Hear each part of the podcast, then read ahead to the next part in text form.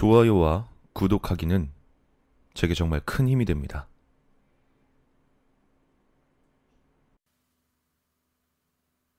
나는 전주에 살고 있는 서른하나 초보 신랑이다. 오늘 이렇게 이야기를 꺼내는 이유는 여러분이 집을 구할 때 좀 더 꼼꼼히 보길 바라기 때문이다.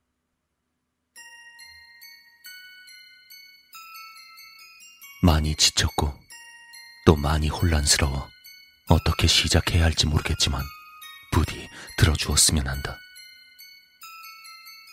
먼저 조금 부끄러운 이야기지만 우리 부부는 결혼식을 올리지 못했다. 3년 전부터 동거를 했지만 여건이 좋지 않아 별 수 없이 혼인신고만 하기로 한 것이다. 그래도 사랑하는 만큼 앞으로 열심히 잘 살아보자 약속했고, 내가 취업에 성공하자 정말 꾸준히 돈을 모아서 작년 11월 드디어 아파트로 들어가게 되었다.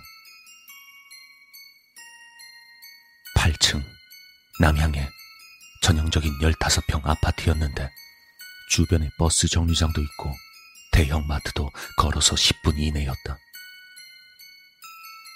거실과 작은 방에 베란다까지 있어 이전에 살던 원룸에 비하면 너무도 좋은 곳이었다. 게다가 가장 중요했던 건 보증금이 저렴했다. 파격적일 만큼 낮았던 건 아니고 상식적인 수준이었지만 그래도 좋은 조건임은 틀림없었다. 무엇보다 좋았던 것은 집주인이 실제로 살던 아파트였단 점이었다. 직접 살던 곳이니 문제점이나 수리할 것에 대해선 얘기가 빠를 것이라 생각했다. 계약과 이사 준비는 순조로웠고 드디어 아파트 생활을 시작할 수 있었다. 처음엔 모든 것이 좋았다.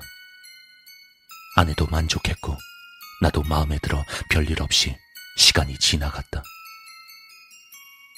청소를 하고 집을 꾸미며 정신없이 지내다 보니 3주가 지나갔다.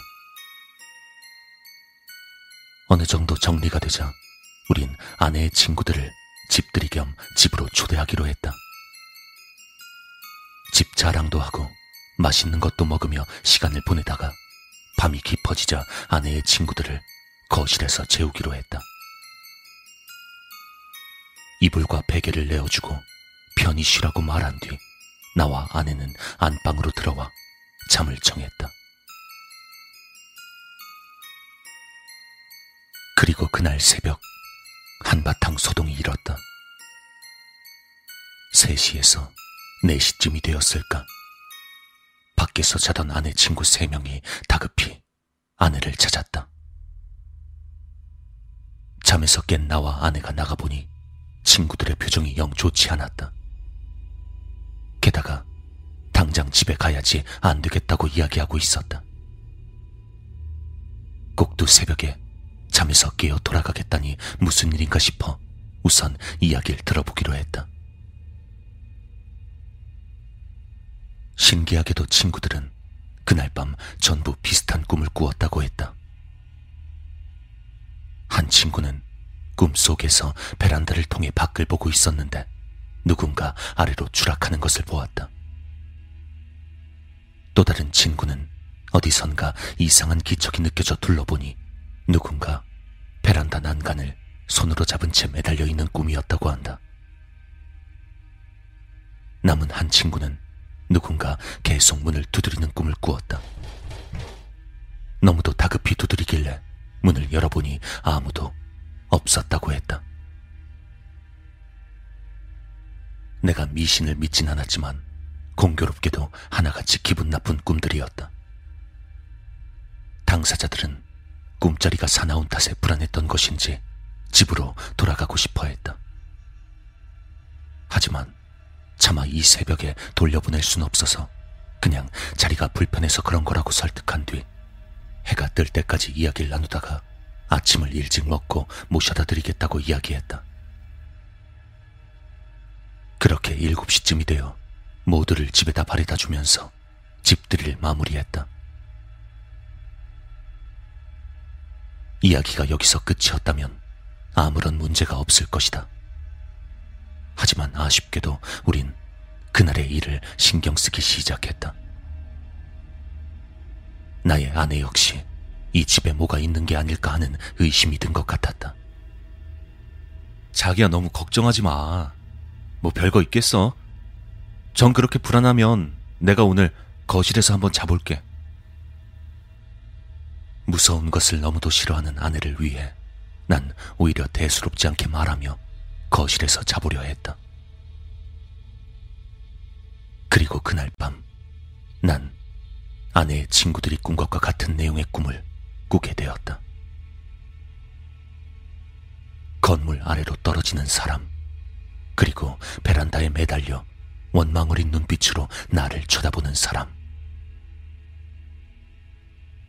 아침에 눈을 뜨자마자 입맛이 싹 달아날 정도로 기분 나쁜 꿈이었다. 물론 아내에겐 말하지 않았다. 말해봐야 긁어 부스럼일 테니까. 아, 어, 별거 없었어. 잠만 잘 잤는데 뭐. 그렇게 말하면서도 속으론 계속 불편했다.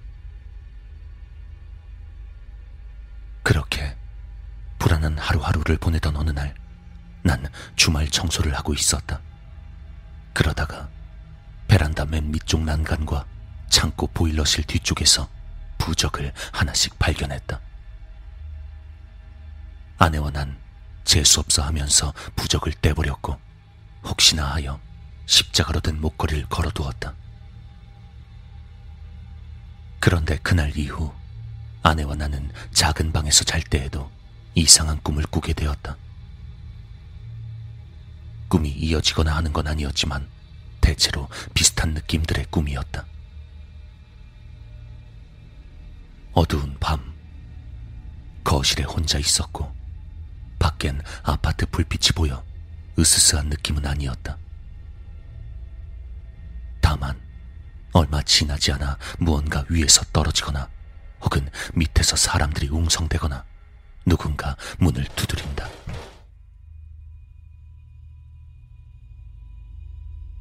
그런 꿈들이 반복되자 매일 집에 들어오는 시간이 싫어질 수밖에 없었다.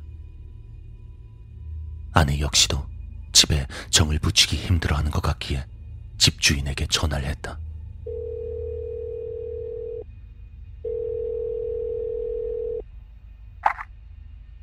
여보세요? 아, 예, 안녕하세요. 저 얼마 전에 이사 온 아, 예, 신혼부부. 네, 네, 네. 어, 무슨 일로? 아, 저 다른 게 아니고요. 얼마 전에 청소하다가 부적을 발견해서 저희가 그걸 떼버렸거든요. 그걸, 그걸 떼셨다고요? 혹시 그거 떼버리고 나서 아무 일도 없었습니까? 심상치 않은 물음이었지만 난 우선 모른 척 하기로 했다. 어, 아니요. 별다른 일은 없었어요. 근데 그게 무슨 부적이에요? 혹시 뭐 중요한 건가요? 집주인은 쉽게 대답하지 않았다. 왠지 기분이 나빠진 내가 한창 열변을 토하고 나서야 집주인은 이야기를 꺼냈다. 그 집주인이 살기 전 이곳에서 사람이 죽었다고 했다.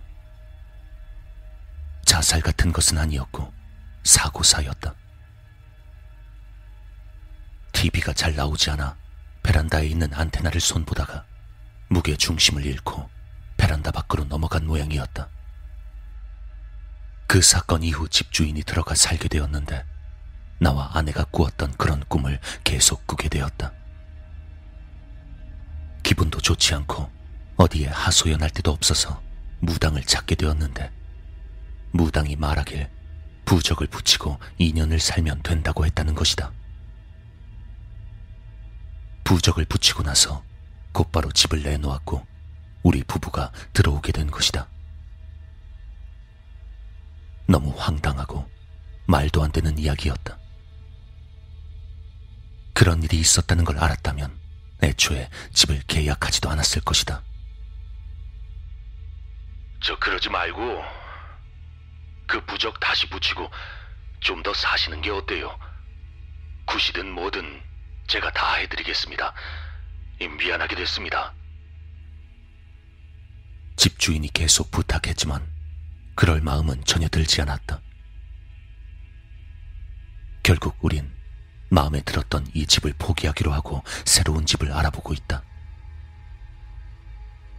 여러분께 당부하건대 집을 알아볼 땐 베란다나 창고 등을 구석구석 잘 살펴보기 바란다. 생각지도 못한 부적이 붙어 있을지도 모르니까.